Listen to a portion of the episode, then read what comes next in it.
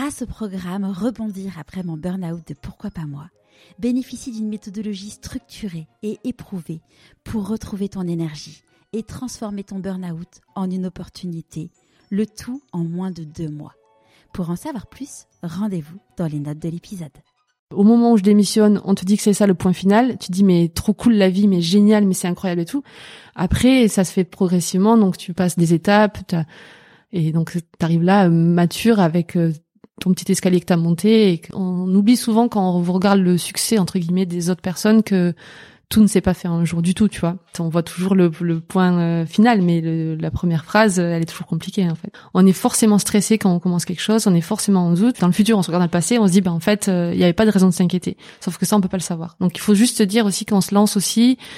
Peut-être un jour, on se regardera en se disant, mais c'était pas la raison de s'inquiéter. Écrire un livre, c'est une forme d'entreprise mm-hmm. comme une autre. Euh, euh, j'ai eu la chance de pas échouer en fait dans le la chance ou pas d'ailleurs euh, justement parce que dans la vie on échoue et du coup c'est important de se dire que c'est possible d'échouer et de réussir après. Moi j'avais réussi au premier coup et je me disais bah en fait c'est peut-être un coup de chance. Je suis Charlotte Desrosiers Natral et je suis heureuse de vous accueillir sur Pourquoi pas moi. On a tous rêvé un jour de changer de vie. Certains ont osé écouter leur petite voix et ils ne le regrettent pas. Écoutez ces témoignages sans coupe qui permettent de décrypter ce qui se passe concrètement entre le moment où on se dit dans sa tête pourquoi pas moi au moment où on rend tout cela possible. Pourquoi pas moi Le podcast qui t'invite à écouter ta petite voix. Quand j'ai lancé le podcast, Sophie a été parmi les premières personnes que je rêvais d'interviewer. J'avais découvert son parcours car elle est l'héroïne d'un pic parole, l'un des super podcasts que j'aime tant réalisés par Pénélope Boeuf, que j'ai pu interviewer également. Sophie a un parcours hors norme qui lui a demandé beaucoup de courage. Nous avons fait cet enregistrement il y a désormais quelques mois. C'était l'époque des grèves où il faisait un froid polaire. Entre-temps, il y a eu du nouveau sur la sortie de son prochain roman. Je vous en parle à la fin de l'épisode. Avant de vous présenter Sophie et de lui donner la parole, j'ai toujours besoin de vous pour me permettre de faire connaître le podcast. Comment? En vous abonnant sur votre plateforme d'écoute préférée et en mettant 5 étoiles sur Apple Podcast et un commentaire. Si vous n'avez pas d'iPhone, mais un Mac, bonne nouvelle, vous pouvez le faire. Revenons-en à la merveilleuse Sophie. Après des études de commerce, elle a réussi à décrocher son premier CDI en tant que junior product manager au Nouvel Ops. Mais cette vie n'était pas celle dont elle avait rêvé. Alors, à 25 ans, elle décide donc de démissionner pour écrire un roman. Son rêve était d'écrire et non publier un roman. Ce détail fait toute la différence, car après avoir fini son premier livre, elle le range dans un tiroir et reprend un nouveau CDI. Cette fois-ci, c'est l'entreprise qui lui dit stop. Sûrement un cadeau mal emballé de la vie, car c'est ce qui va la pousser à sortir au grand jour son manuscrit. Aujourd'hui, Sophie va publier son deuxième roman d'ici quelques semaines. Mais je ne vous en dis pas plus. Bienvenue dans l'univers de Sophie Astrabi. Bonjour Sophie. Salut Charlotte. Est-ce que tu pourrais nous parler de l'objet que tu as choisi pour te représenter, s'il te plaît? Oui, alors c'est un dessin euh, que j'ai acheté euh, Place des Tertres à Paris. Euh, et en fait, ça représente un bonhomme euh, très minimaliste qui est au bout d'un petit fil dessiné aussi et qui se penche légèrement et ça donne l'impression qu'on qu'il va sauter ou pas d'ailleurs et j'aime bien ce dessin parce que déjà c'est une grande page blanche avec presque rien dessus et euh, donc ça laisse beaucoup de possibles. Et on se demande euh, si ce bonhomme il va sauter ou pas. Et euh, je trouve que c'est une belle métaphore de, de beaucoup de choses dans la vie, d'être au bout du fil et de décider euh, son, son, son fil. Est-ce qu'il monte, est-ce qu'il descend, est-ce que on saute ou est-ce qu'on saute pas? Et donc euh, c'est ce dessin que j'ai apporté aujourd'hui. Toi, tu as sauté le pas. euh, donc, tu es devenu auteur. Avant de parler de ça, est-ce que tu pourrais nous raconter qui était la petite Sophie et d'où tu viens? Alors, je viens d'Albi, c'est euh, une petite ville euh, à côté de Toulouse. Euh, qui j'étais Alors, j'ai une petite fille euh, assez casse-cou. ça fait un peu, un peu bizarre de dire ça, mais en gros, j'étais, j'ai un grand frère. je pense que ça a beaucoup joué parce que j'ai beaucoup voulu être à la hauteur de lui, de le suivre partout. j'ai aussi un cousin, donc c'était vraiment de toujours pas qu'on sache que j'étais une fille ou que j'étais différente, qu'il fallait que je suive à tout prix. Donc je me mettais beaucoup de défis. Euh, très sportive. Euh, Quel type de sport? euh, J'ai fait du basket pendant très longtemps. Euh, j'ai fait un sport-études aussi. Un sport études basket? Ouais, ah, génial. ouais, j'ai fait ça en troisième, donc je suis partie en internat. Euh, pour pour mon rêve. C'était aussi une façon, un, rêve d'une certaine façon. Euh, je me voyais bien euh, devenir euh, championne de basket et alors que pas du tout. Pourquoi du coup tu t'as pas continué J'ai pas continué parce qu'en fait j'ai trouvé ça quand même assez dur, c'est-à-dire que donc l'internat c'est quand même dur. Euh, et j'avais l'impression, je faisais que ça en fait, je faisais du lundi matin, je partais de chez moi, je sais pas, il devait être 7 heures du matin, mon père me déposait, c'était à une heure de route et en fait, euh, je passais la semaine où le, tous les jours j'avais des entraînements. Euh, je, le jeudi deux fois et après le vendredi on faisait une heure de route à nouveau vers Toulouse parce que mon club de de, de, de basket était à Toulouse. Et donc là, je me rentraînais, je rentrais chez moi, il était minuit, euh, et le samedi, c'était mon jour off, le seul, et le dimanche, je repartais à travers la France, parce qu'on était un champion de France, pour jouer. Et en fait, j'étais là, mais en fait, je fais que ça, mmh. euh, et je n'étais pas une personne qui faisait que ça. Et puis, c'est vrai que je me suis aussi rendu compte euh, au cours de cette année que que le basket en vivre, euh, y arriver déjà à être assez forte, euh, clairement, je l'étais pas, et, et que pour vraiment en vivre, il fallait être vraiment très très très forte. Et donc assez vite, je me suis dit que, que ce pas suffisant. Ouais. Et à ce moment-là, euh, c'est enfin c'est génial que tes parents t'aient laissé euh, écouter cette petite voix. Euh, ils étaient pas d'accord. Non, on va le voir plusieurs fois. Ils sont pas toujours d'accord. Euh, non, ils étaient pas d'accord. C'était vraiment euh, compliqué de les convaincre. je me souviens très bien de ma mère une fois qui m'avait dit un peu en craquant, bon de toute façon tu fais ce que tu veux, parce qu'elle n'y arrivait pas à me faire en fait, c'était compliqué pour elle parce que c'était euh, ne pas me laisser faire quelque chose, c'était quand même dur, mais euh, mais en même temps, elle avait pas du tout envie que je parte en sport et en internat à 14 ans. Euh, et je me souviens aussi que pour prendre la décision, c'était pas facile pour moi. Et chaque jour, à partir du moment où on m'avait appelé pour me dire, on voudrait que vous veniez à notre sport études, j'écrivais chaque jour sur un carnet, oui ou non, est-ce que j'y vais ou est-ce que j'y vais pas? Et je me souviens que le seul jour où j'avais dit non, c'est le jour de mon anniversaire. Donc j'ai fait bon, ben j'y vais. Ça, c'est ça, c'est c'est une belle histoire. Et qu'est-ce que tu faisais d'autre? Tu te disais, bon, euh, à 14 ans, j'aimerais être basketteuse professionnelle. Est-ce qu'il y avait un autre métier où tu te disais, euh, bon, tu rêvais quand tu avais 6 ans? Non. Alors, euh, j'ai rêvé de beaucoup de choses. Je sais que j'avais un journal intime et j'avais écrit dessus qu'un jour je voulais être écrivain. mais c'est une lubie comme une autre. Je voulais être aussi. Qu'est-ce que je voulais être? Vétérinaire. J'ai voulu être pompier. J'ai voulu être plein de choses. En fait, euh, j'ai pas un souvenir de m'être dit euh, d'une façon sûre et certaine, c'est ça que je veux faire. Chaque jour, ça changeait un peu. D'accord. donc là, tu te dis bon, euh, le basket, non. Mm. Donc tu recommences la filière géné générale. Ouais. et donc tu fais une école de commerce. Ouais. Alors plus tard, du coup, parce que entre temps, il y a des étapes entre deux. Il y a le lycée avant le lycée, moi je suis j'étais cette personne qui à 18 ans ne savait pas du tout ce qu'elle voulait faire de sa vie et qui avait un peu loupé le moment où il faut faire ses vœux. Donc j'étais assez perdue, donc j'avais beaucoup écouté les gens qui m'avaient dit tu devrais faire ça parce que j'avais pas d'avis et que enfin c'est pas que j'avais pas d'avis mais c'est que j'étais ça me paraissait fou de faire des choix si tôt dans la vie. Et tes, parents eux ils te voyaient quoi?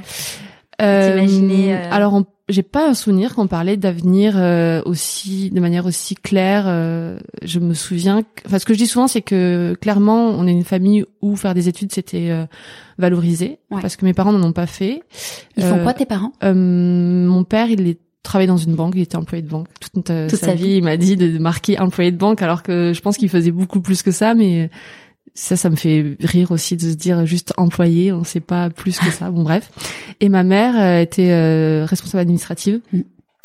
Et, euh, et, donc voilà. Enfin, quand je dis qu'ils n'ont pas fait d'études, ils n'ont pas le bac. Je me suis toujours dit que c'était une autre époque. Après, c'est un autre contexte, c'est plein de raisons. Euh, mais euh, c'est vrai que ça n'a pas été une option de pas faire d'études dans ma tête. En fait. D'accord. J'ai toujours voulu faire des études longues et j'ai toujours aimé ça. Ok. Mais je savais pas quoi faire. donc euh, donc j'ai fait euh, d'abord un DUT à Toulouse et euh, j'avais un grand objectif qui était de parler anglais à tout prix. Donc je tannais ma mère depuis mes 15 ans justement pourquoi l'anglais?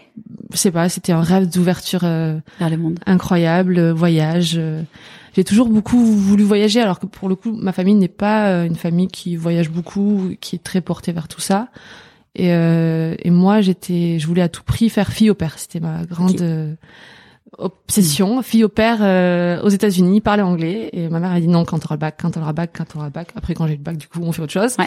Mais euh, et avec le DUT, j'avais l'opportunité de faire euh, une année de licence à l'étranger en Angleterre, et c'est ce que j'ai fait. Donc ça, c'était une sorte de rêve aussi. Ouais. Et, et, donc voilà. Et après, là, on m'a dit, est-ce que tu ferais pas une école de commerce? Tu peux rentrer en parallèle. Et, euh, et donc euh, j'ai fait bon ben ok, je passe les concours et en fait. Là, t'as dû convaincre encore tes parents. Tu, j'ai souvenir que tu m'as dit un jour euh, qu'on a ton ton chéri de l'époque avait fait un tableau Excel mon mari, qui m'avait fait un tableau parce que lui du coup il avait plutôt une famille où l'option de l'école de commerce c'était une option. Et lui, donc, il était plutôt convaincu. Euh, et il m'avait fait un tableau Excel des coûts que ça représentait euh, si on les échelonnait, euh, combien ça reviendrait à mes parents, les aides qu'il pouvait y avoir. Et il m'a dit tu verras, c'est quand même un bon investissement, ce qui est vrai.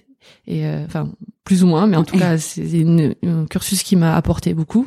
Et donc et donc je l'avais présenté à mes parents et, et, donc mes parents qui sont quand même des gens qui ont toujours dit oui quand c'était pour se réaliser quand mhm. même. Enfin ils nous ont soutenus. Euh, je sais que je, pense souvent aussi qu'un jour je leur avais dit que je voulais faire du cheval, ce qui est pas du tout, du tout dans le notre famille quelque mhm. chose de qui se fait. Et je sais que ma mère n'était pas pour. Je, je vois avec le recul, j'ai un souvenir et tout. Elle m'a dit OK, alors que ça coûte quand même de l'argent faire du cheval et tout. Et je me souviens très bien que quand elle m'avait dit si t'es pas sûre de vouloir faire du cheval, surtout, ben on arrête, tu mm. vois, genre elle était pas non plus. T'es pas obligée de persister. et donc voilà, donc bref, et euh, donc mais euh, à partir du moment où j'avais dit euh, ça, ils étaient plutôt toujours en me soutenant. Mm-hmm.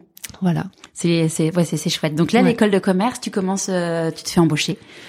Je me fais embaucher. Alors j'étais un peu stressée de pas y arriver, de pas trouver de boulot, donc mm. euh, j'en trouve un, euh, une offre en tout cas au Nouvel Observateur. Euh, et moi je trouvais ça bien le Nouvel Observateur parce que j'ai quand même toujours aimé l'écriture, quoi qu'on mm-hmm. dise, quoi que je dise parce que personne ne dit rien. ouais, c'était pas, euh, c'est quelque chose dont on parlera après, mais c'était pas quelque chose où les gens te disaient ah mais qu'est-ce que t'écris? Les gens t'ont jamais dit qu'est-ce que t'écris bien? Non, enfin bien sûr qu'on a le souvenir. Euh, Enfin, moi, j'avais le souvenir euh, au collège euh, d'adorer le moment rédaction. Je suis là, mhm. mais c'est génial qui a inventé cette matière, cette euh, partie de, de français. Euh, donc, j'ai toujours été euh, plutôt cette personne-là qui écrivait plutôt bien, mais après de là, m'imaginer écrire un livre, non, non. Mhm. Voilà. Et, et, donc voilà. Et donc j'ai un peu foncé tête baissée en me disant j'ai toujours surtout pas envie d'être au chômage, j'ai surtout pas envie de revenir chez mes parents. Euh, et donc, euh, et donc voilà. Et, euh, et en fait, c'était assez déceptif euh, parce que bah, c'était pas à la hauteur des stages qu'on peut faire parfois en école de commerce où on nous, nous responsabilise pas mal. Et en fait, j'avais une impression de retour en arrière. Et, euh, et donc surtout, il y avait aussi des valeurs qui me correspondaient pas vraiment et beaucoup d'exécution. Et je me disais mais c'est fou, mon cerveau va s'atrophier si je continue là-bas. Et, euh, et, à quel à quel moment tu t'es dit euh, pourquoi pas moi? Alors je me suis c'est c'est un processus qui est plutôt lent en fait euh, dans le sens où on prend pas des enfin moi en tout cas je prends pas des décisions euh, aussi fortes de démissionner puisque c'était ça la question de démissionner euh, sans avoir un peu analysé la situation. Puis c'est vrai que on a aussi autour de nous des gens qui nous disent mais t'as as signé ton CDI, est-ce que tu veux te lancer dans tout ça? Et donc euh, moi, je t'avais t'étais jeune. Ouais, bah j'avais 25 ans, je mhm. pense, c'était mon premier boulot. Et donc c'était ça aussi ton premier boulot. Donc je me disais, je me disais souvent euh, est-ce que t'es pas en train de surréagir aussi, de te dire bah un premier boulot c'est toujours euh, tu te démarres doucement. Souvent je fais le, le rapprochement avec quand on est à la maternelle, en grande section, on est les euh, les, les, grands de mm. l'école, et en fait l'étape d'après, c'est d'être les petits euh, de, du primaire, et après on est les grands en CM2, et on devient les petits du, du collège, et ainsi de suite. Donc là, c'est juste, je suis la petite de, du monde professionnel. Euh, prends juste ton mal à patience. C'est normal qu'au début on te donne pas euh, le plus grand rôle mm. de la terre. juste attends un petit peu et puis voilà. Et puis on me l'avait un peu dit aussi, Sophie. Est-ce que t'es pas une éternelle satisfaite Ça va mm. pas? Bah, laisse le temps au temps. Donc j'ai un peu laissé le temps au temps, et euh, mais à côté, je commençais quand même à réfléchir à, à quelque chose qui a plus de sens. Je m'étais pas, je sais pas si je me suis tout, tout, de suite dit, euh, Sophie, est-ce que tu vas écrire un livre? Je me suis surtout dit, euh, ce que tu fais, c'est hyper décevant, euh, t'es pas heureuse, euh, t'es pas fière de ce que tu fais. de quoi tu serais fière? Mhm. Et en fait, je me suis dit que c'était un rêve d'écrire un livre et c'est comme ça que je suis arrivée à ce point-là. Donc là, tu t'es dit, je vais commencer à écrire un blog pour mhm. pouvoir te voir si tu pouvais avoir la, la rigueur d'écrire régulièrement. Euh, la rigueur, euh, parce que euh, j'ai envie de faire plein de choses dans la vie Mhm. en général et que je les fais pas pour autant. C'est, enfin, beaucoup de gens sont comme ça. Je pense c'est un peu la nature humaine. Donc d'aller au bout des choses, c'est déjà pas, euh, c'est un, c'est quelque chose qu'il faut savoir. euh, est-ce qu'on en est capable ou pas. Et puis j'avais aussi la peur de pas réussir à être lu. Mhm. Parce que je trouve que c'est très intime d'écrire et puis euh, quand on nous critique sur euh, ce qu'on a écrit, on nous écrit, on nous critique assez euh, fort sur Mhm. la personne qu'on est, puisqu'en fait euh, les mots c'est ce qu'on pense, c'est ce que- ce qu'on pense, c'est ce qu'on est. Mm. Et donc je me disais, il faut que tu sois capable d'être lu parce que si on parle d'écrire un livre, euh, moi je me suis jamais dit j'écris un livre que pour moi, que pour me prouver moi-même ce que je suis capable de faire. Moi je me suis dit j'écris un livre et, les, et des gens vont le lire, même Ouais. si c'est que ma mère ou mon père. Euh, Donc euh, il fallait que ce soit euh, quelque chose de possible d'être lu. Et à l'époque, donc aujourd'hui, euh, Sophie Astrabi, c'est un pseudo. Euh, tu écrivais sous ton sous ton nom euh, ce blog? Euh, non, j'avais, je sais même pas comment j'avais trouvé ce nom. J'avais appelé ça Vernis et brocoli. Mm. Et euh, il y avait une genre de punchline nulle. Dans la vie, tout n'est pas verni, je crois.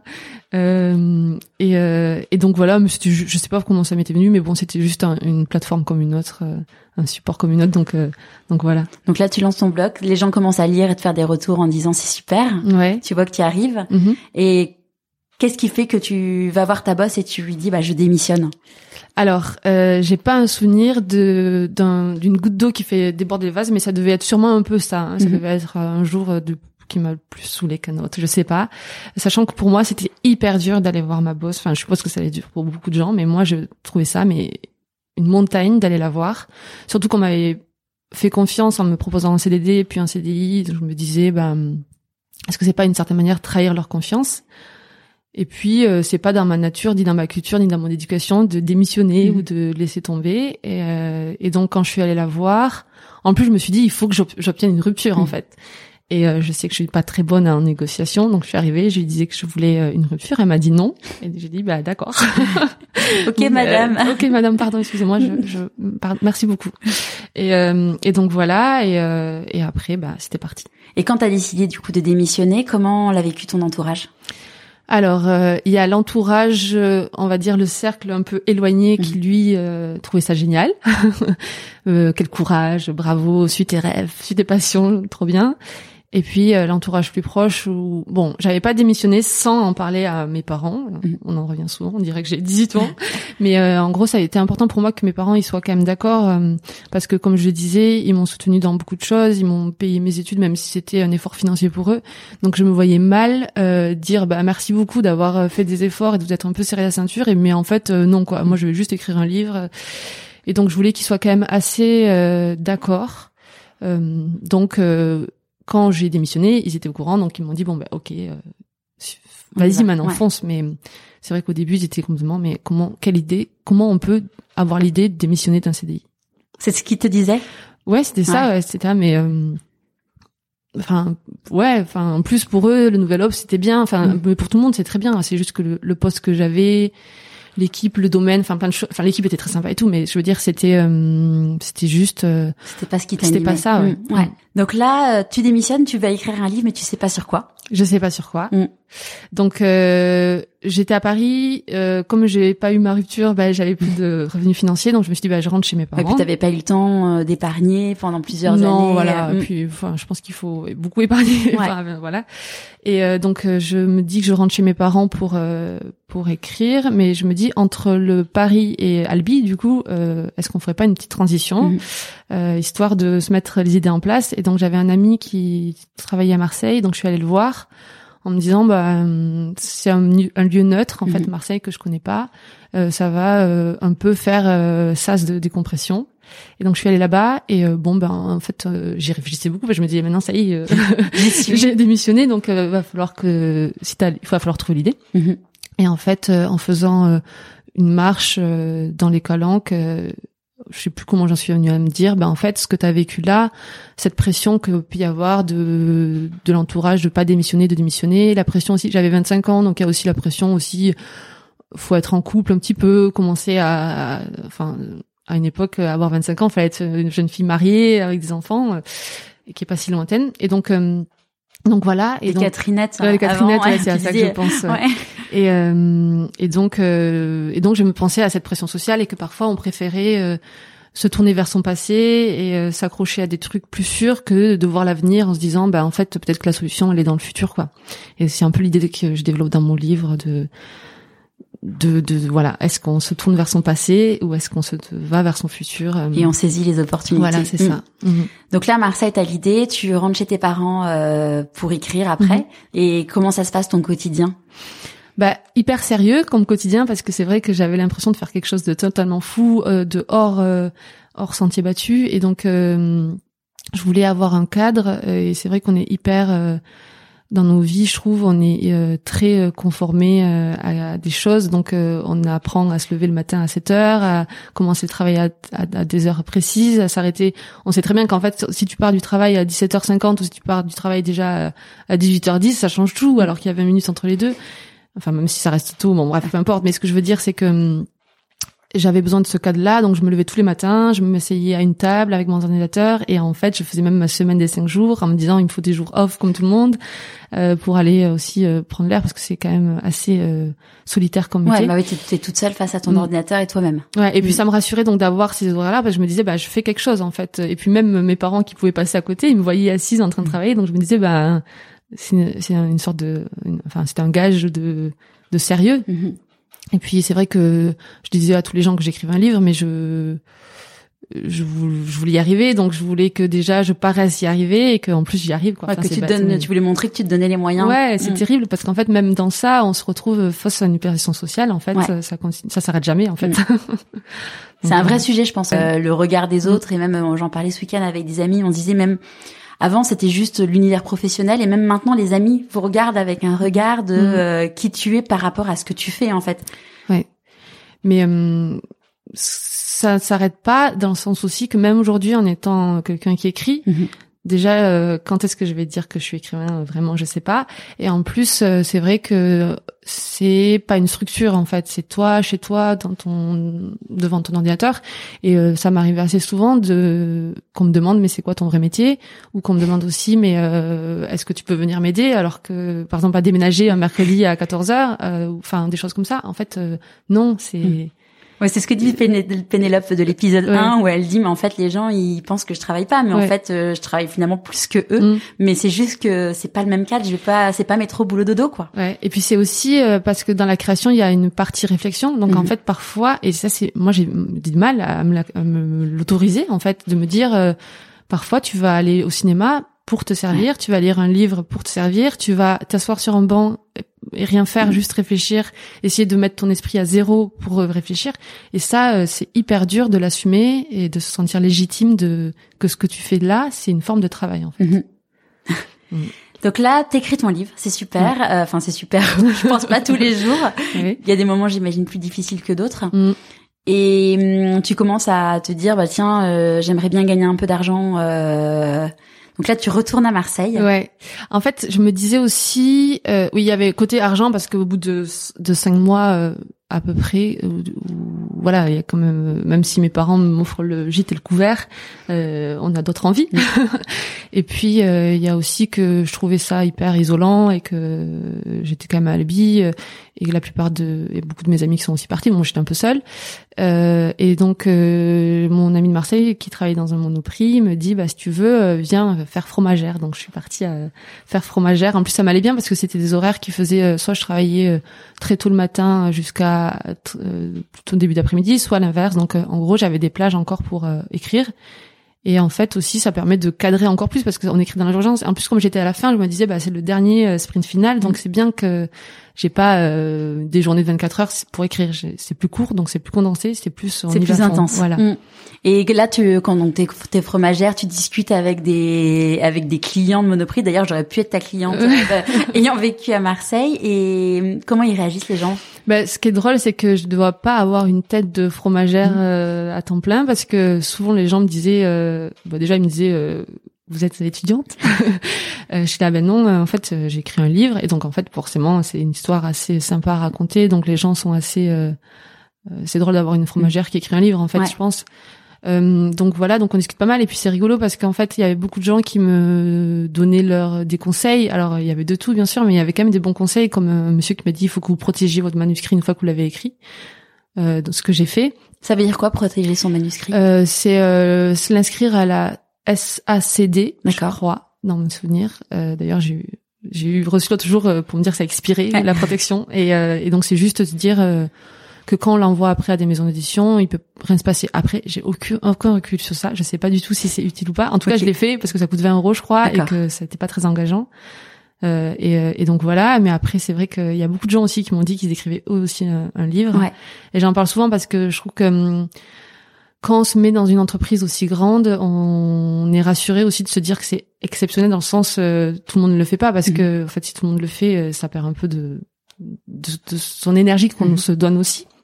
Et en fait, c'était assez perturbant d'entendre des gens se dire moi aussi j'écris un livre, alors qu'énormément de personnes écrivent un livre en France. C'est de plus en plus d'ailleurs, c'est un truc qui me surprend. Mm. C'est, euh, c'est maintenant, c'est, il y a beaucoup beaucoup de gens qui mm. disent, moi là j'ai écrit un livre. Après c'est génial, mais c'est, euh, après des romans un peu moins quand même. Ouais. Mm. Puis il y a l'intimité, il y a le livre qui reste dans le tiroir. Enfin moi pour le coup il est resté deux ans dans le tiroir aussi euh, parce qu'une fois que je l'ai eu fini, je me suis dit bah en fait trop bizarre. Euh, pendant cinq mois je dis aux gens j'ai démissionné pour écrire un livre et maintenant cette phrase elle doit changer puisqu'il est fini. Ouais. Et euh, en fait ils te disent euh, si tu dis j'ai écrit un livre on est déjà plus dans l'action donc on te dit ok t'as écrit un livre mais c'est quoi maintenant ton actualité?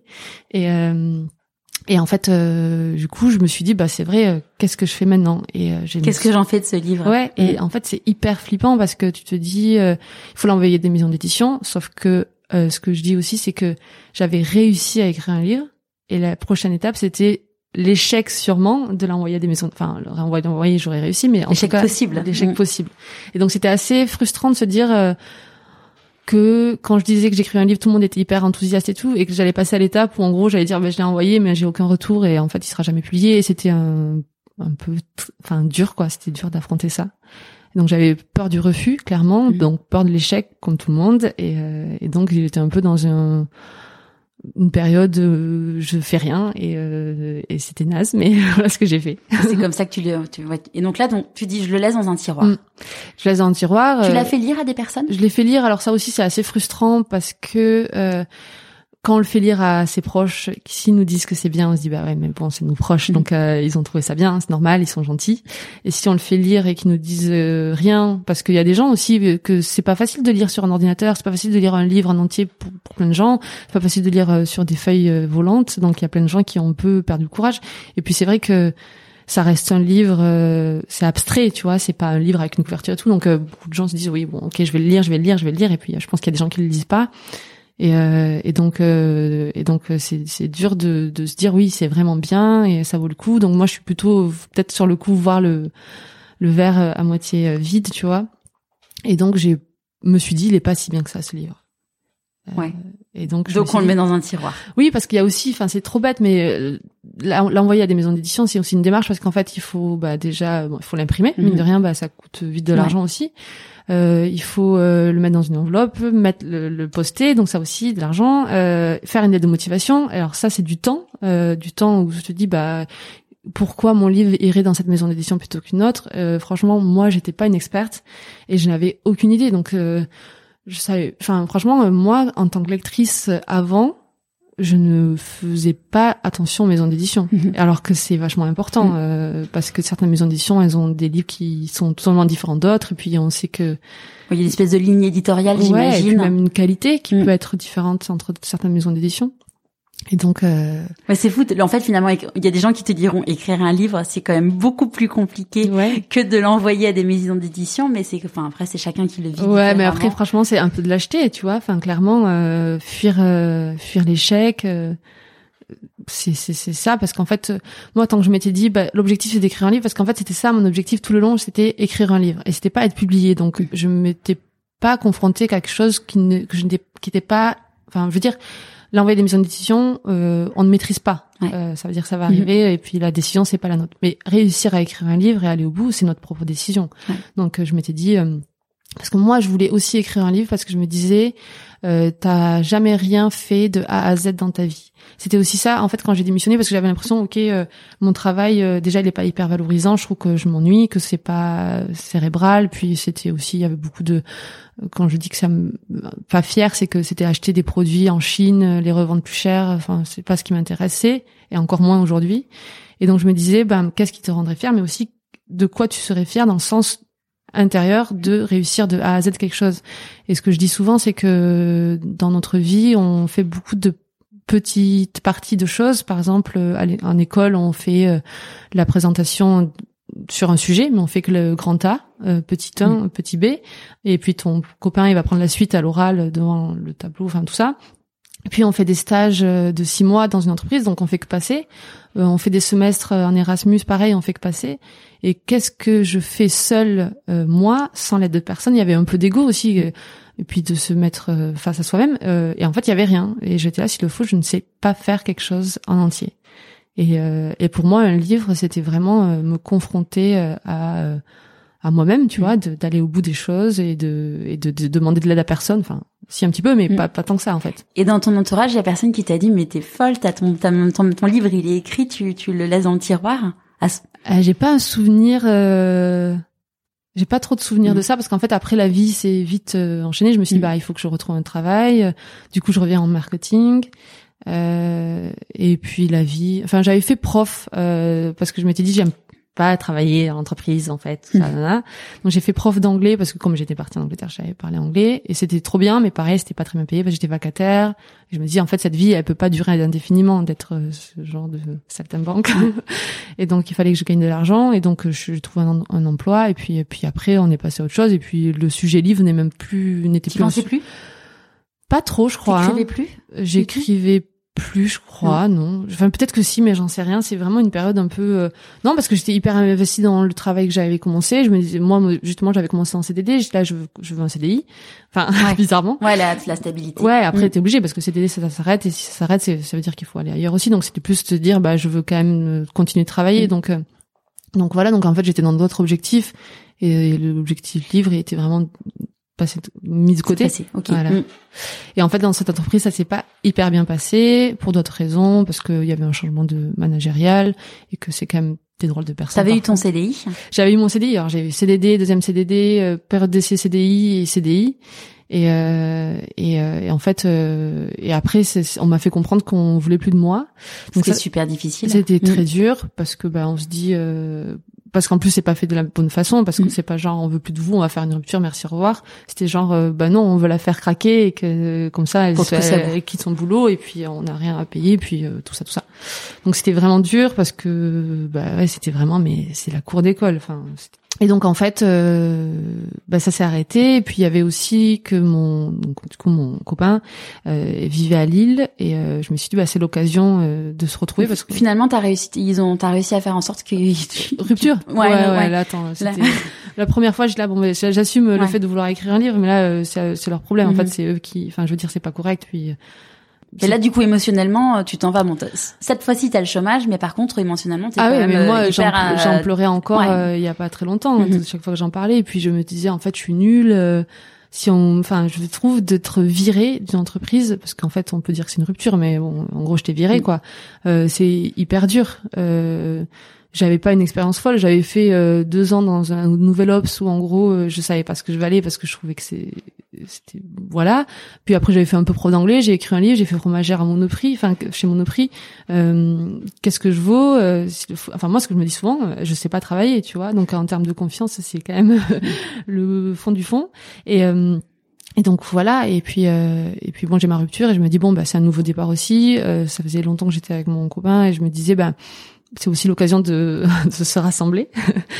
Et, euh, et donc je suis allée à Lille et c'est là qu'il m'a dit et là je me suis dit bah démunie je fais plus rien de ma vie mais en fait j'ai plus d'objectifs mm. parce que j'étais dégoûtée de l'entreprise et euh, et puis j'avais plus de rêves je les avais tous euh, balayé ou fait ou je sais pas bon bref et puis t'étais peut-être dans un état d'esprit où en fait finalement euh, un t'avais plus confiance en toi ou euh, et puis finalement t'avais juste besoin de enfin de te reconstruire mm. euh, suite à ça déjà je suis pas une personne qui a énormément confiance en elle et en plus là c'est vrai qu'on était au plus bas du bas et donc donc voilà et donc lui mon copain Marie maintenant m'a dit bah, quitte à être là à rien faire entre guillemets puisque tu sais pas ce que tu veux faire pourquoi tu ressors pas ce livre? Il m'en parlait pas mal quand même mm. hein. il me disait mais ressort ce livre euh, du tiroir et envoie-le. Et du coup, il me dit, mets-le en auto-édition sur Amazon, parce que c'est vrai qu'il y a ça.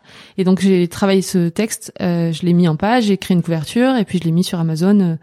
Comme ça sans réfléchir. Et euh, sachant que là, du coup, euh, t'as, enfin, ça n'engage entre guillemets à rien, juste à mettre en ligne euh, le manuscrit. Ouais, voilà. Et après, s'il y a des gens qui l'achètent, il est imprimé par Amazon. C'est ça. Mm. Alors il y a la version numérique Ouais. et puis la version papier et euh, et en fait euh, ça coûte rien donc c'est eux qui engagent les frais. Il faut savoir aussi parce qu'il y a beaucoup de de manières de publier mais en avançant de l'argent et moi c'était pas possible parce que je n'avais pas et euh, et donc voilà et euh, et en fait je poste mon livre euh, comme Le ça 15 et, août. euh, ouais 15 ou le 16 Mhm. je sais plus mais en tout cas effectivement c'était euh, sans réfléchir mais j'ai fait beaucoup de choses sans réfléchir sur ça enfin j'ai réfléchi au titre j'ai réfléchi à la couverture mais après j'ai pas réfléchi à une stratégie tu vois je me suis juste dit que mon objectif c'était que ce soit lu donc Mhm. je l'ai mis à 2,99 en numérique et après je l'avais mis euh, il y a bref il y a des mécanismes quand même à régler parce qu'il y a un coût de production Mhm. pour Amazon donc on, on peut pas le mettre à 2 euros le papier Ouais. effectivement.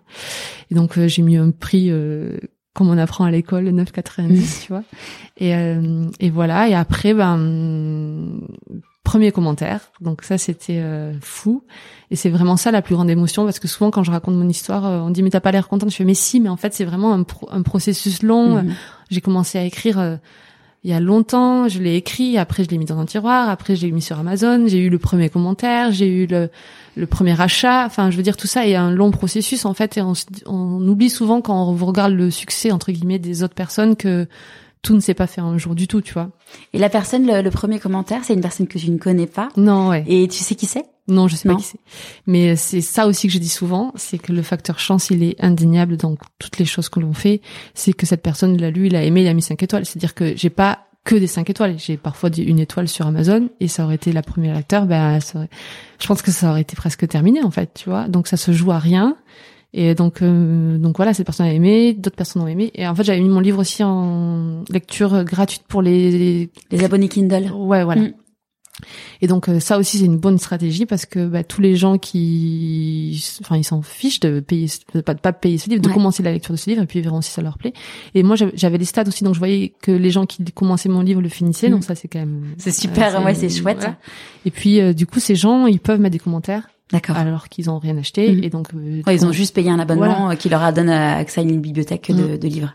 mm, donc là bah, des commentaires et puis euh, des Donc là, dans, tu, tu réagis comment au premier commentaire? Tu fais une danse de la joie Ouais, Tu t'appelles toute ta bien, famille. Non, mais euh, j'étais en vacances avec des amis et je me souviens, j'étais là, j'avais vu oh, premier commentaire et je là 5 étoiles, donc j'étais là, ben ouais, t'es trop content. C'est, euh, c'est euh, enfin, tu te dis que peut-être il est bien, parce que jusque là tu te dis tout le temps, bah non, c'est ta mère qui a dit qu'il était bien. D'ailleurs, ma mère n'a pas dit qu'il était bien, mais bon, bref. Elle a dit Et- quoi ta mère? Euh, ma mère, elle m'avait dit, euh, qu'il- enfin, on n'est pas très expressif dans la famille, donc euh, déjà, elle m'avait dit que oui, c'était c'était sympa, et euh, elle m'avait dit aussi que si je voulais, pourquoi je le proposais pas en littérature jeunesse, alors que c'est pas du tout ce que j'ai Ouais. écrit, tu vois. Et je me, sou... enfin, elle sera, je sais pas si elle va écouter, mais elle sera hyper, euh, elle va dire, mais non, j'ai jamais dit ça. mais euh, mais en fait, ça m'avait hyper perturbée aussi en me disant, bah, je sais plus ce que j'ai fait, euh, est-ce que Ouais, c'est pas, j'ai pas écrit pour cette cible-là. non, et puis il y avait des gens, il y a aussi un mec qui m'a dit une fois, euh, qui, parce que tout le monde te dit je connais quelqu'un, et euh, donc il m'avait dit fais-le-moi lire, euh, je le vais, je connais quelqu'un, je fais passer tout. Et il m'avait dit mais en fait ton livre il est hyper court, euh, c'est même pas un livre, c'est une nouvelle. Et en fait t'es dans un état de vulnéra- vulnérabilité quand ça te concerne et tes projets que t'es, tu es prêt à douter de ça. Et donc je me souviens, je me dis oh, mais en fait j'ai pas écrit un livre, il est trop court, alors que si tu vois il fait. Et puis quand bien même en fait? Ouais, sait- mais en fait non, Mm. parce que t'es Ouais. trop, t'es Mm. trop vulnérable et Ouais. qu'en fait tu, tu te sens, tu fais tellement cœur ouvert. Enfin, je veux dire, euh, tellement ta propre. Pour du coup, ce que je disais, c'est du A à Z. Effectivement, c'est du A à Z, donc tu peux, tu peux pas dire oui, mais en fait, euh, c'est pas ma partie qui est pas bonne, Mm. c'est la partie de Jean-Michel qui travaille avec moi. Donc là, c'est toi à 100%. Donc euh, t'es là, bah tu te dis bah ok, en fait, ouais, peut-être qu'il est trop court, peut-être qu'il est mal écrit. Enfin, tout ça, c'est toi quoi. Mm. Donc voilà, donc bref, et euh, donc on était aux commentaires sur Amazon et, euh, et donc voilà, et après les ventes elles ont plutôt pris, c'est-à-dire que il y a tellement de livres sur Amazon que même si on en vend 10 par jour, c'est énorme en Mm. fait. euh, donc Ouais, c'est, c'est, c'est un succès. Ouais, voilà. Ouais, j'ai une première maison d'édition qui m'a contactée, euh, qui m'a, c'est une petite maison d'édition, mais bon, très, pas de problème et tout, et qui m'avait contactée. Et c'est trop bizarre parce que je dis souvent que j'ai pas confiance en moi, mais je me suis dit ce jour-là, attends. Hmm. Et je sais pas pourquoi. T'as parce écouté que- ta- ouais, ta ma petite voix. parce que finalement c'était trop bien. C'était mon, enfin, c'était une petite maison d'édition, mais il y a aucun souci avec les petites maisons d'édition. Et puis, euh, et puis voilà. Donc, euh, mais je sais pas pourquoi je me suis dit, bah attends un peu. Euh, Attends, bon bref. Et en fait, j'ai eu une deuxième maison d'édition qui m'a contactée, qui était une maison d'édition, bref. Et, euh, et donc, euh, pardon. Mais c'était un peu long le processus. Elle me disait oui, je commence à lire votre livre, j'ai beaucoup aimé. Et du coup, j'hésitais un petit peu. Enfin, j'hésitais pas, j'étais à fond, mais je me disais bah pourquoi ça va plus vite? Donc je la relançais un petit peu, mais je disais peut-être que si elle me dit pas plus, c'est que c'est pas si bien. Donc moi, je suis hyper polie. C'est un gros problème. Je suis trop polie. Je suis trop je suis, je suis pas du tout culottée euh, et donc ça ça m'énerve bon voilà et donc je me disais euh, bon ben on va pas faire de bruit et tant pis elle m'aurait écrit pas enfin tant pis je la relance mais je vais pas la relancer indéfiniment euh, j'ai quand même je veux pas la déranger ouais je vais pas la déranger et puis même je vais pas non plus tu vois c'est pas si c'est de l'ego mais tu vas pas te traîner par terre. À un moment mm. donné si la personne ne veut pas te contacter bon voilà. Et, et donc là par contre effectivement il y a Amazon qui m'a proposé une promo. Donc moi j'étais là j'étais un peu à bout de souffle aussi parce que c'était encore c'était baissé le prix de mon livre donc il y a pas de souci parce que c'est vrai que c'était pas l'objectif de se faire de l'argent mais tu dis bon quand même à un moment donné euh, c'est toujours à toi de faire l'effort euh, enfin pourquoi enfin tu vois c'est toi qui subis la promotion entre guillemets donc j'avais dit euh, jusqu'au dernier moment j'avais pas répondu à ce mail. Et puis le dernier jour du mail où il m'avait dit répondez avant tel jour je m'étais dit bon allez tu dis oui parce que de toute façon c'était stratégie de dire oui à tout. Et ah non euh, parce que tu avais dit non maison d'édition. Oui j'avais rien dit. J'avais pas dit non j'avais dit euh, ok on se tient au courant.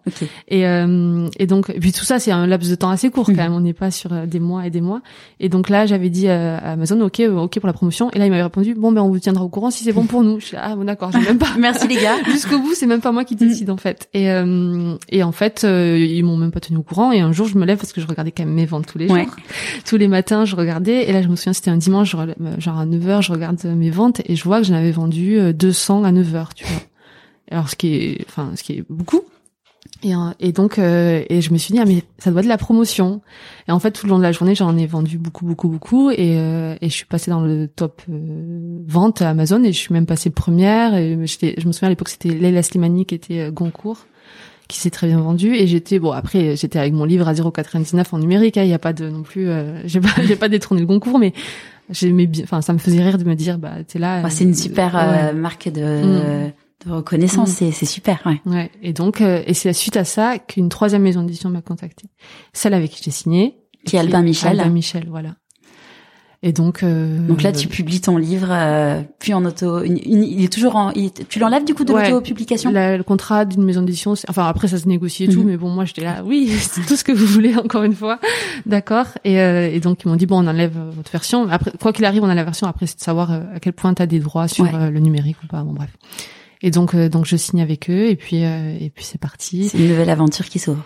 Ouais, mais pareil, ça s'est fait progressivement, tu vois, on est sur une petite maison d'édition, une deuxième maison d'édition, puis une grande maison d'édition, enfin, et euh, du coup, bien sûr que j'ai, enfin, c'est-à-dire que tu te dis, euh, au moment où je démissionne, on te dit que c'est ça le point final, tu te dis, mais trop cool la vie, mais mm. génial, mais c'est incroyable et tout.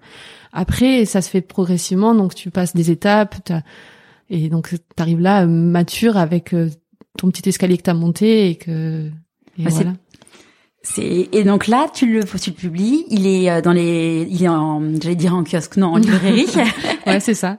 Il est en librairie après bon moi j'ai été euh, une fois de plus assez poli puis tu as la pression aussi des autres parce que en fait la, la couverture qu'on m'a proposée, elle me plaît pas du tout mhm. de mon livre et c'est vrai qu'on croit souvent que c'est les auteurs qui décident mais pas du tout, c'est euh, c'est eux qui décident de la couverture et on te propose. Après, tu peux dire non, mais c'est vrai que moi, on me proposait toujours un peu la même chose et puis je disais non et puis en fait, on changeait euh, euh, la couleur de la robe ou je sais pas. Bon bref, c'était des détails. Et puis au bout d'un moment, il y a les gens autour de toi qui disent mais Sophie, c'est quand même Albin Michel, ils doivent savoir ce qu'ils font. Mm. Et toi t'es là, bah oui, pardon, excusez-moi. Donc j'ai dit oui à une couverture qui me plaisait pas du tout et euh, et donc voilà. Mais bon après mon livre était euh, effectivement en librairie, sauf que j'étais pas jamais en fait la couverture, c'est pas exactement. ouais, ça a forcément un impact mm. euh, quand parce que t'étais pas encore un auteur connu. Euh, bah après, il y a peut-être des gens qui ont aimé cette couverture, il y a pas de souci, mais moi, ça me correspondait pas. Donc après, pour le vendre, le revendiquer, euh, en fait, la première fois que je disais aux gens, c'était la couverture, c'est pas ce que vous croyez. Et forcément, ça. Parce que la couverture, elle peut faire un peu, enfin, la, première couverture avant qu'il sorte en poche, ça pouvait faire un peu euh, eau de rose. Euh... En fait, l'histoire d'amour, euh, il y en a une, mais c'est pas du tout le sujet central. Mm. Et, euh, et là, on était sur un truc assez dégoulinant. Euh... Ça dégouline d'amour, c'est beau, mais c'est insupportable. c'est très insupportable. donc voilà, mais mais bon, voilà, et donc l'aventure a commencé. Donc il est, il est, il a été publié, traduit. Traduit. Alors ça aussi trop, trop bien. Euh, en, italien, hmm. ouais. Donc euh, publié en Italie et puis après, euh, euh Après voilà, euh, il y a la version poche qui sort, donc ça aussi c'est une bonne nouvelle. Parce ça c'était en avril dernier la, la version poche. En fait, ça sort toujours plus ou moins au bout d'un an de vie du livre. Ok. C'est resigné avec une maison d'édition, donc ça c'est sympa aussi. Euh, parce que c'est pas automatique, tous les livres en grand format ne sortent pas en, poche, donc c'est aussi. Euh, ça montre que ça, ça se vend. Ouais, voilà, c'est valorisant. Et puis, euh, puis poche, c'est quand même euh, dans l'esprit, c'est beaucoup de choses. C'est quand même la démocratisation de la littérature dans les années 60, je crois. C'est ça veut dire beaucoup de choses pour moi parce que bah voilà, c'est quand même devenir accessible à tout le monde aussi. Et puis. et puis, et puis la couverture a changé. donc voilà. Donc là, c'est publié, c'est et là, tu dis, bah, je vais enchaîner avec un deuxième roman. Comment tu vis les choses? Alors, euh, oui. Alors à partir du moment où, je suis publiée, je me dis, bah, je vais écrire mon, mon un autre roman et tout. Donc t'es motivée, t'as une éditrice, tout ça, tout ça. Et en fait, j'ai trouvé ça hyper difficile. Euh, J'étais enceinte, mais après c'est pas de, de, ton premier enfant. De mon premier enfant, mhm. euh... sachant que tu viens d'accoucher du deuxième voilà. il, y a, il, y a, deux mois. il y a ouais, même pas un mois. Un mois, oui. Ouais. Et euh, non, mais bon, après j'ai trouvé ça hyper dur, mais parce que souvent aussi je dis, euh, euh, j'ai eu la chance de pas échouer en fait dans le, la chance ou pas d'ailleurs, mmh. justement, parce que dans la vie on échoue et du coup c'est important de se dire que c'est possible d'échouer et de réussir après. Moi j'avais réussi au premier coup et je me disais, bah en fait c'est peut-être un coup de chance, c'est peut-être plein de choses, tu vois. Tu te, moi, je suis très tout ça, mais euh, je me dis, est-ce que je suis capable d'en écrire deux? Peut-être pas. Alors que si je n'avais peut-être écrit trois qui avaient été refusés avant d'en écrire un, je me dis, bah, en tout cas, tu sais écrire un livre, tu vois. Donc, euh, je me disais, est-ce que je sais écrire euh, vraiment un livre? Est-ce que c'est pas une coup de chance? Pourquoi j'ai, enfin, comment j'ai réussi à faire ça? Donc, beaucoup de doutes. Euh, je pense qu'aussi un enfant ça perturbe un petit peu sa vie j'ai trouvé bon bref on, on c'est pas un podcast sur la maternité mais j'ai trouvé ça assez euh, révolutionnaire d'avoir un enfant et pas que dans le bon sens du terme aussi. Il y a beaucoup de doutes et tout donc beaucoup de réflexions beaucoup de bref tout ça. Et puis je vivais à Lille euh, euh, par amour. Mais j'étais pas très très heureuse euh, à Lille. C'est comme ça. Toutes les plantes ne poussent pas partout. Et, euh, et donc ça m'a paru très difficile d'écrire mon deuxième livre. Donc d'ailleurs j'en ai écrit un qui était pas, enfin que j'ai pas trouvé bon, puis j'en ai écrit un deuxième, je trouve pas terrible non plus. Bref, c'est hyper dur de d'y arriver en fait. Donc ça a mis du temps. Et celui euh, qui va être publié là bientôt? Oui. Euh... Enfin, j'ai réussi quand même. Je sais. C'est le, du coup, c'est le quatrième livre ou les deux euh, autres, tu les as un peu. Ouais, ils sont mis de côté. Après, j'ai des brouillons. Enfin, tu vois, j'ai quand même pas toujours euh, commencé et fini. Tu vois, c'est pas la réalité ouais. de faire ça. Enfin, peut-être que si tout le monde fait ça. Euh, et donc, euh, donc là, oui, j'ai quand même réussi. Après, on a déménagé aussi, donc il y a beaucoup de choses qui font que je me sens mieux dans ma vie. Pour moi, c'est important. Je suis pas ce genre de personne qui va écrire euh, au bord de la dépression parce que quelqu'un m'a quitté et que, et que j'ai une maladie incurable. Tu vois, il faut moi qu'il faut que je sois heureuse pour écrire.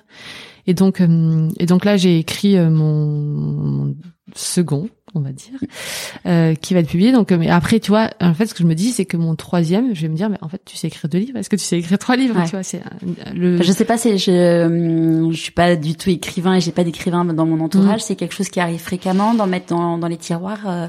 J'en ai aucune idée. Mm je sais qu'il y a des gens qui ne doivent pas en mettre dans les tiroirs parce que d'en publier un par an, euh, il faut quand même, euh, il faut y aller quoi, mm. tu vois. Enfin, déjà si tu fais que ça ou pas, parce que je, vivre de l'écriture c'est quand même compliqué. Souvent il y a des missions à côté ou même un boulot à côté.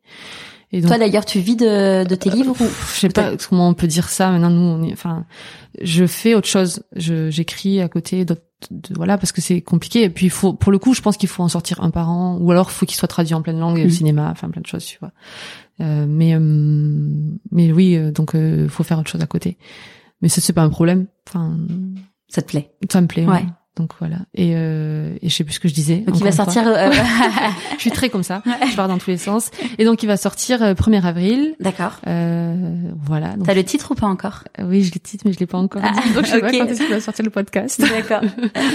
bon, on le on le mettra sur euh, voilà. quand il sortira. Mm. Le premier, en tout cas, je le mettrai sur le, le site de, du, du podcast. Il s'appelle le Pacte d'avril, que je, que je recommande très très vivement parce que il est plein de fraîcheur et enfin en tout cas j'ai adoré le lire en, à sa sortie en poche. Merci. Et hum, l'écriture du deuxième livre, même enfin des deux, trois, quatre, euh, comment tu l'as, comment tu les as vécus euh, J'imagine que tous les jours n'ont pas dû être faciles. Non, bah c'est jamais facile non plus. Euh, il y a des jours de doute, il y a des jours aussi. En fait, moi j'écris en ayant une idée mais pas la fin. Donc déjà ça aussi c'est très stressant parfois. Je me dis mais Sophie par par où tu vas? Qu'est-ce que tu racontes? Pourquoi t'as fait ça?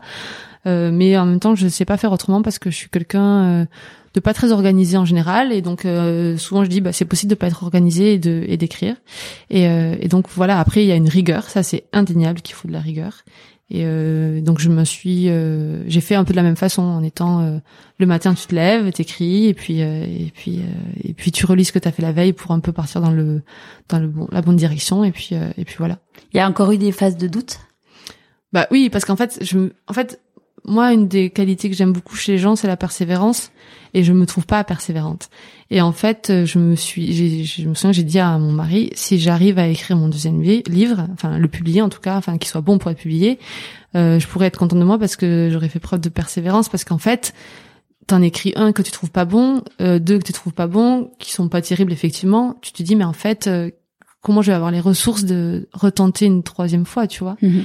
Et franchement, euh, c'était hyper dur. Et lui, comment euh, comment il réagissait quand il disait ça? Bah, il disait mais s'il le faut, ils sont bons tes livres. c'est c'est peu compréhensible en fait. C'est quand même même avec le plus grand soutien parce qu'il me soutient à 100%. Parce mais que lui, il est euh, il est entrepreneur. Ouais, ça doit aider quand même. Donc il oui il a il a l'âme de de créer. en fait, ouais, c'est franchement écrire un livre, c'est une forme d'entreprise mhm. comme une autre. Euh, c'est une micro-entreprise et euh, donc donc il comprend aussi parce qu'en fait lui euh, aussi quand au tout début c'était c'était c'était les mêmes galères en fait. Il y a des gens qui qui croyaient pas en lui il y a des gens qui enfin c'est c'est c'est voilà en fait on voit toujours le le point final mais le, la première phrase elle est toujours compliquée en fait. Ouais. Du coup, c'est quand même un. Enfin, j'imagine vous pouvez vous entraider parce qu'il y a des gens qui sont pas, qui sont pas, euh, qui comprennent pas du tout l'univers de l'autre et. Mais je trouve ça parfait en fait parce que je pense que ça m'embêterait qu'il soit aussi écrivain parce que ce serait trop proche en fait. Et, euh, et, euh, et, en même temps, il est un peu un pied dans le milieu dans le sens où il crée, il a les mêmes problématiques que moi. Parfois le soir, il rentre, il est dépité. Et moi, parfois le soir, c'est moi qui qui suis dépité de ma journée. Je dis bah en fait ce que j'ai pas écrit ou j'ai peu écrit ou ce que j'ai écrit c'est nul.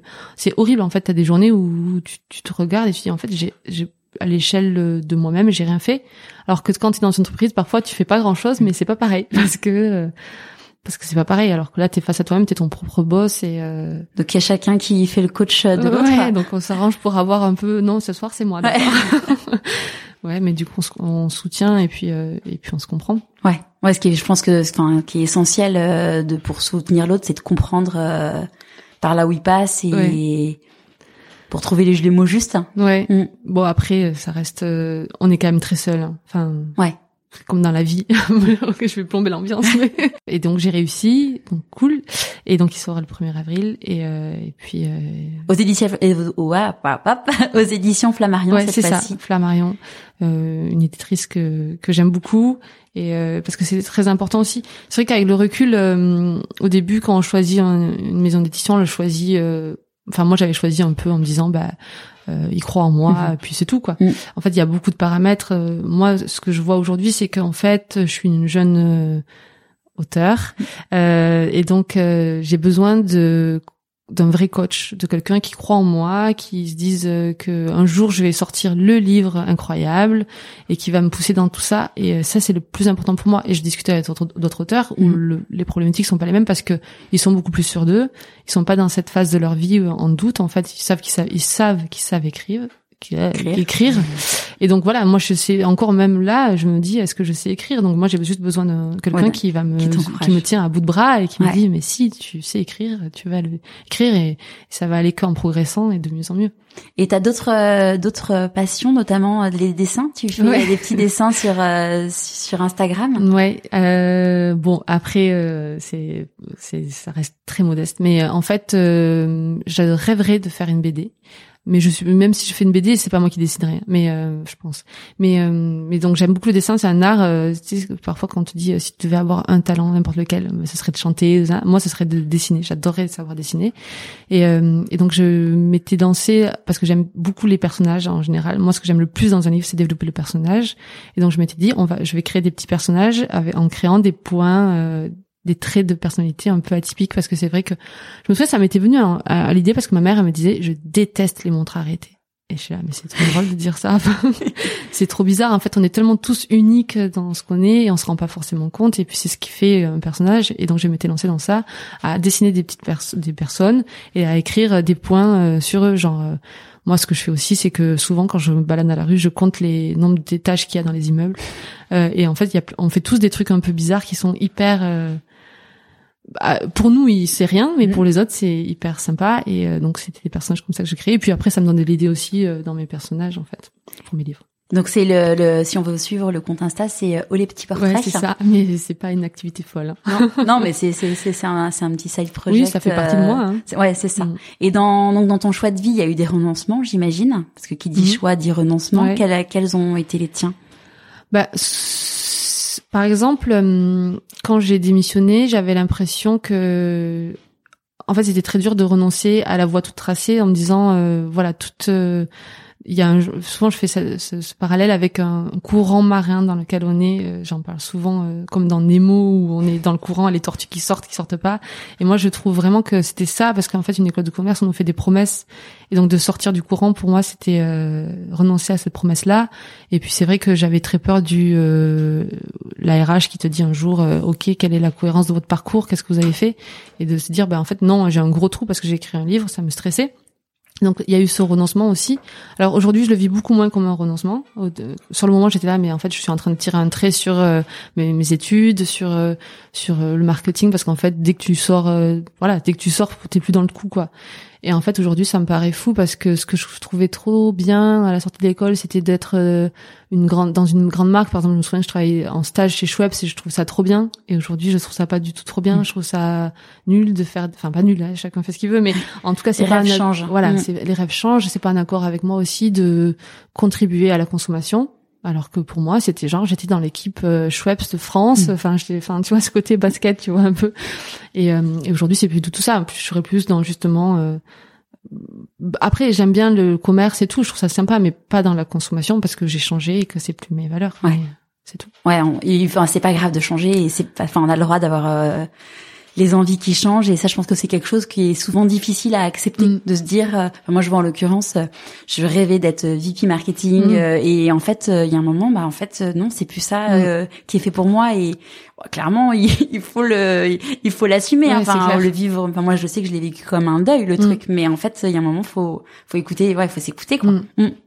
Et c'est vrai qu'en fait ça me paraît fou maintenant d'avoir euh, pensé ça euh, que c'était euh, catastrophique de sortir de sa voie mais bon, euh, après, je dis toujours c'est encore compliqué parce que souvent aussi, ce que je dis, c'est toujours cette idée de pression sociale qui continue. C'est que je vois autour de moi les gens, parce que bah, forcément mes amis c'est un peu dans le commerce, et donc je les vois évoluer euh, hiérarchiquement, avoir des, des des personnes en dessous, des personnes en dessus, d'avoir le salaire qui évolue, d'avoir plein de des responsabilités. Et moi je me dis, ben en fait. Euh, moi j'ai voulu enfin moi je je peux euh, complexer en fait de me dire ben ils ont des postes qui sont importants et puis mais en fait, euh, donc non, je suis pas apaisée à 100%. Mm. Je suis pas sûre qu'on le soit jamais.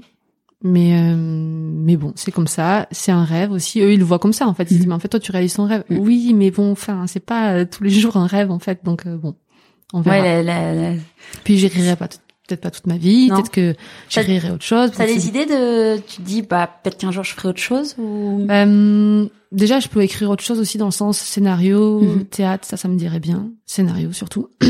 Et euh, mais après, euh, j'ai toujours, ça me plaît toujours aussi de créer euh, un commerce, tu vois, mhm. enfin un commerce ou même une marque, des choses comme ça, mais avec les valeurs qui m'iraient.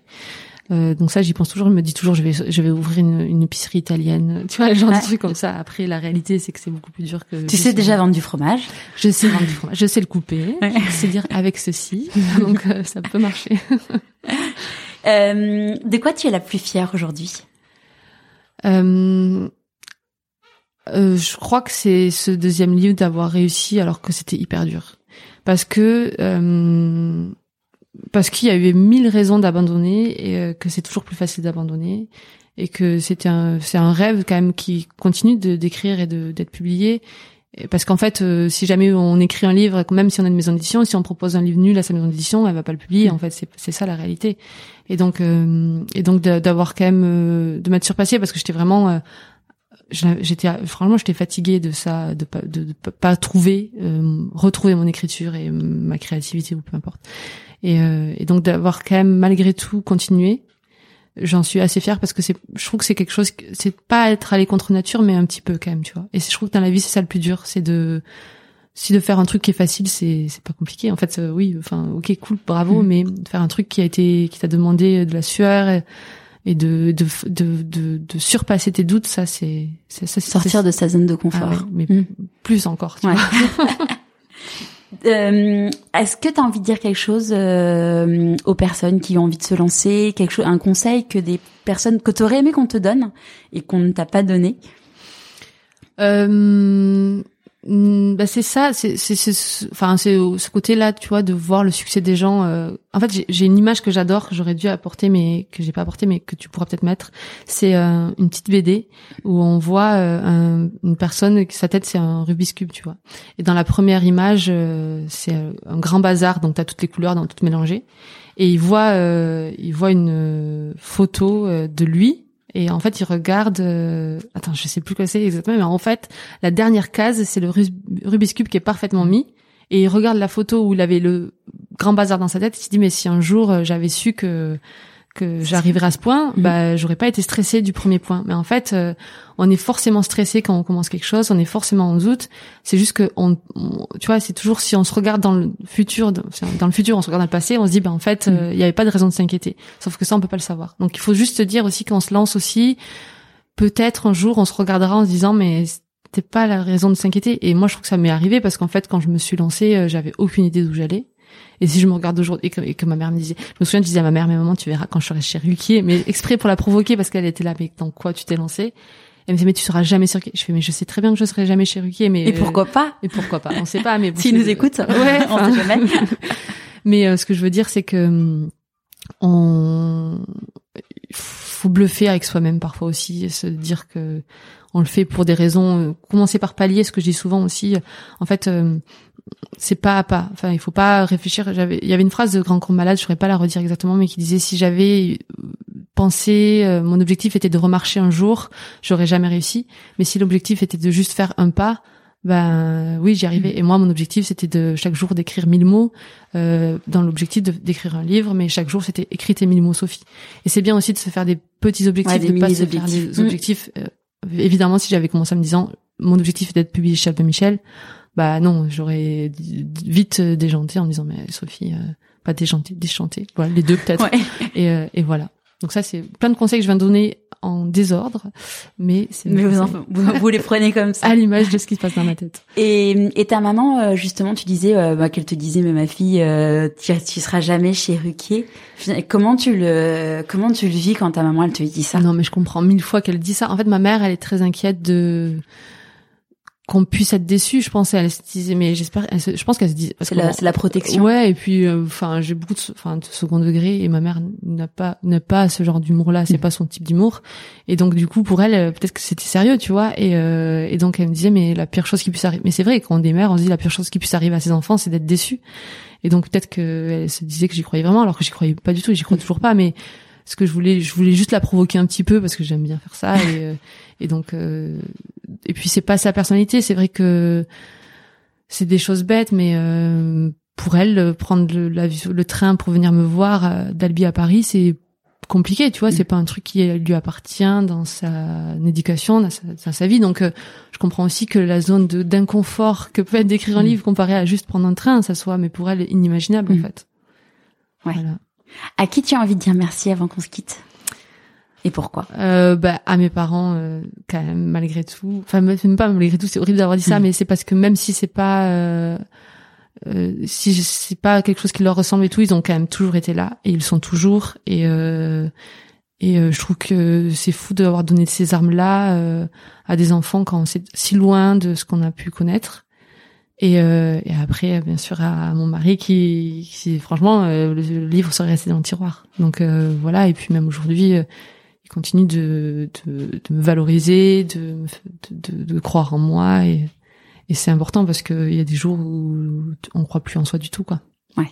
De bien s'entourer, c'est quand même euh, parce que dans mon parcours, il y a eu beaucoup de personnes qui qui, qui, qui, qui ont pu euh, vraiment me faire douter mais pas volontairement aussi. Mm. Hein. Il y a des gens qui se font douter parce que ça, c'est pas leur vie et que et que eux ils disent ça d'une phrase un peu détachée et toi c'est ta vie donc t'es là mais euh, c'est horrible ce que tu viens de me Mm. dire et eux c'est juste une phrase comme ça dans leur vie qui a pas compté. Ouais, il faut croire, euh, faut croire en sa bonne étoile, enfin croire en son intuition. C'est ce que disait d'ailleurs Pénélope euh, Boeuf de Ouais. l'épisode numéro 1, où elle disait que quand elle a lancé son podcast de l'arnaque, Mm. qui maintenant il y a des millions euh, d'écoutes, au début les gens lui ont dit mais attends t'as un format de 4 minutes, Ouais. mais enfin c'est n'importe quoi ton Mais truc. moi j'ai eu ça aussi en Mm. fait c'est, c'est- ça arrive tout le temps en fait et euh, c'est juste euh, je sais pas si j'ai cru en moi enfin c'est juste que de toute façon mon objectif c'était de finir mon livre donc bon Mm. peu importe. Et puis euh, puis effectivement c'est totalement contradictoire en fait. Et puis quand je dis aussi qu'il y avait beaucoup de gens qui me disaient qu'ils avaient écrit un livre on se rend compte aussi qu'ils ont écrit un livre mais euh, il y a toujours un mais tu vois. Je me souviens d'un mec qui m'avait dit j'ai écrit j'ai j'ai je écrit- il parlait d'écrire un livre j'ai parce qu'il disait qu'il avait une, enfan- une enfance incroyable une vie incroyable c'est une perso- une personne âgée qui me disait euh, ça. Et puis euh, dernière phrase qui me dit il faut juste que je trouve quelqu'un pour l'écrire là, mais en fait euh, Ouais, donc en fait entre ce que disent les gens Ouais. euh, autant pour euh, ce qu'ils disent par rapport à nous dans ce qui peut nous décourager autant ce qu'ils disent par rapport à eux-mêmes Mm. en fait moi je suis très honnête envers moi-même donc je me voile pas trop la face mais il y a plein de gens qui se la voilent et qui du coup nous voilent la face aussi à nous tu vois donc euh, Bah, c'est vrai qu'il y a des gens qui sont des pros et qui vont, bah, typiquement l'exemple de Pénélope où c'était Mm. des pros dans, dans mais en fait il y a un moment, c'est ça le monde. Enfin, on a le droit de créer des nouvelles choses, Ouais. sinon on n'en inventerait plus rien de nouveau et, et les choses n'évolueraient pas. Donc en fait, euh, ouais, c'est, c'est savoir se faire confiance en fait. Puis il faut faire attention à la nature humaine parce que c'est, enfin même nous on a des des, des côtés noirs. En fait, Mm. on n'est pas toujours euh, exemplaire. Moi, je lutte aussi parfois pour pas être une mauvaise personne. Enfin, tu vois, il faut juste se dire que peut-être un pro qui voit arriver une Pénélope avec son podcast, est-ce qu'il a envie De l'aider? de l'aider Enfin, il y a des gens qui sont pas bons au fond, tu Mm. vois, et donc il faut prendre conscience que euh, s'entourer des bonnes personnes parce que les autres, euh, on sait pas ce qu'elles ont au fond, tu vois. Ouais. J'ai dit beaucoup, tu vois, mais Ouais. Je vois quand même. Merci beaucoup Sophie. avec plaisir. J'espère que ce nouvel épisode vous aura plu. Comme je vous le disais, je vous recommande très vivement le premier roman de Sophie, Le Pacte d'avril. J'ai eu le plaisir de le lire il y a désormais un an, un vrai bol de fraîcheur. Au vu du contexte actuel, la publication du deuxième roman de Sophie a été décalée au 3 juin prochain. La bonne nouvelle, c'est qu'entre-temps, nous avons le droit de connaître le titre. Il s'agit de la somme de nos vies. Comme on dit dans le Sud, il me tarde de pouvoir le lire. Je vous mets tous les détails et les liens sur pourquoipasmoi.co et je vous dis à très vite pour un nouvel épisode de Pourquoi pas moi?